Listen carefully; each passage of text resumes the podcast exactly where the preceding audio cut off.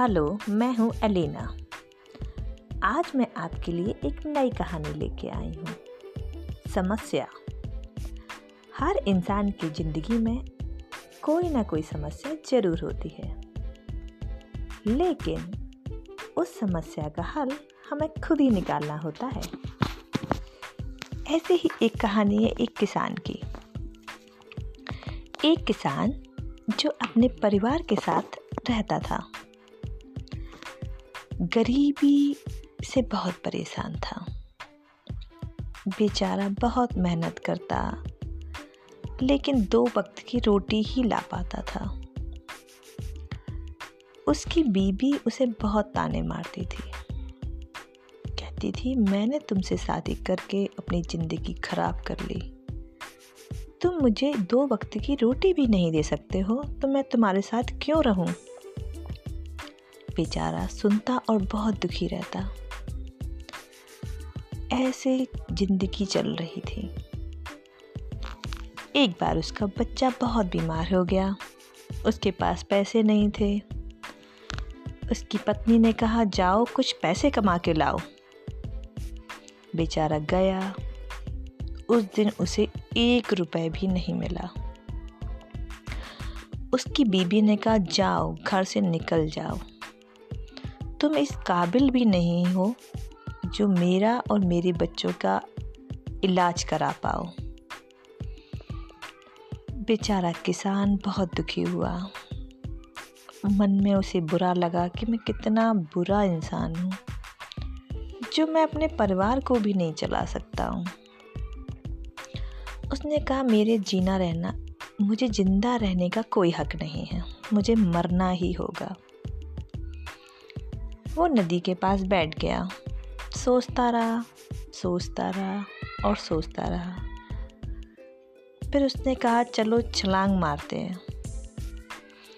तभी वहाँ से एक बुद्ध की टोली अपने शिष्यों के साथ जा रही थी। किसान ने बहुत निर्दयी मन से देखा। उसने कहा, मरने से पहले चलो क्यों ना बुद्ध के उपदेश सुनने जाएँ। तो धीरे धीरे उसके कदम बुद्ध की तरफ़ बढ़ने लगे। बुद्ध उपदेश दे रहे थे, ज़िंदगी में दुखी नहीं होना चाहिए। हर समस्या का समाधान होता है। लेकिन हमें समस्या का समाधान धीरे धीरे ही मिलता है। वो बैठे बैठे सुन रहे थे। उनको बुद्ध का ज्ञान अच्छा लगा। तो वो बुद्ध के पास चले गए। किसान ने कहा, मुझे आपका शिष्य बनना है। बुद्ध ने कहा, मुझे कोई समस्या नहीं है, आप मेरे शिष्य बन सकते हो। आपका स्वागत है, आप आ जाइए। एक दिन उनके साथ रहे, दूसरे दिन उनके साथ रहे। तीसरे दिन बुद्ध ने कहा, मुझे बहुत ज़ोरों से प्यास लगी है, जाओ मेरे लिए पानी भर के लाओ। तो किसान ने कहा, मैं आपके लिए पानी लेके आता हूँ। उसने कहा, ठीक है, बुद्ध ने कहा, जाइए और जल्दी आना आप। किसान पानी लेने के लिए उठा और धीरे धीरे धीरे धीरे जाके वो नदी के पास पहुँच गया। उसने देखा कि नदी में जानवर बहुत ही उधम कर रहे थे। इधर भागते, उधर भागते इधर भागते, उधर भागते, पानी में बहुत ही उधम कर रहे थे। और पानी तो इतना गंदा था मानो जैसे कीचड़। उसने कुछ देर बैठा और सोचा, मैं इतना गंदा पानी लेके जाऊँगा? उसने कहा, ना, इतना गंदा पानी तो मैं नहीं पिलाऊँगा। वो बिना पानी लिए लौट आए। तब गौतम बुद्ध ने पूछा, आप पानी ले आए? उन्होंने कहा, नहीं, मैं पानी तो नहीं लाया। उसने कहा, मुझे तो प्यास लगी है, आपने बोला था मैं पानी लाऊँगा। उसने कहा, मैं आप, क्या बताऊँ, आपको जैसे ही मैं पानी लेने गया, वहाँ जंगली जानवर पानी में इधर से उधर उधर से इधर कूद रहे थे और नदी का पानी इतना गंदा था कि मैं नहीं ला सका। उसने कहा अच्छा।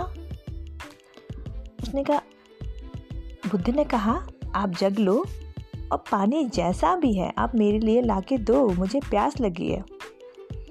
बहुत दुखी मन से किसान उठा, कह रहा, पता नहीं, इतना गंदा पानी पीने के लिए इतना कह रहे हैं। किसान का मन तो नहीं था पानी लाने का, लेकिन बुद्ध ने कहा था, और वो उनके शिष्य थे तो वो उठ के पानी लेने चले गए। वो सोचते जा रहे थे मैं लेके जाऊँ, नहीं जाऊँ, लाऊं। बहुत कंफ्यूजन में थे बेचारे। पर पानी तो लाना ही था। तो वो धीरे धीरे धीरे धीरे नदी के पास दोबारा गए और जाके वो पानी भर के ले आए। गौतम बुद्ध ने पानी लिया और अपने पास रख लिया और उपदेश देने लगे। एक दो घंटे बाद उन्होंने कहा किस, उसी किसान से कहा, जाओ पानी मुझे ग्लास में ला के दे दो। उसमें देखा, जो पानी बहुत ही गंदा, मैला, कीचड़ जैसा दिख रहा था, वो एकदम साफ़ हो चुका है। जब उसने पानी किया तो मिट्टी थी, जो कीचड़ जैसी मिट्टी थी, वो नीचे बैठ गई थी। और साफ़ सुथरा पानी एकदम चमकने लग गया था। किसान ने सोचा वाह ये तो कितना अच्छा पानी लग रहा है।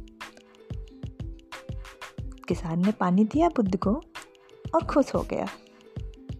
इनका क्या सोच रहे हो? तब बुद्ध ने कहा, हमारी ज़िंदगी भी बिल्कुल इस पानी जैसी है। सबकी ज़िंदगी में कुछ ना कुछ समस्याएँ होती हैं। लेकिन उन समस्याओं का समाधान हमें खुद करना होता है। जब हम बहुत परेशान और हमारा मन अशांत होता है तो हम कुछ सोच ही नहीं पाते हमें करना क्या है। बिल्कुल इस पानी की तरह।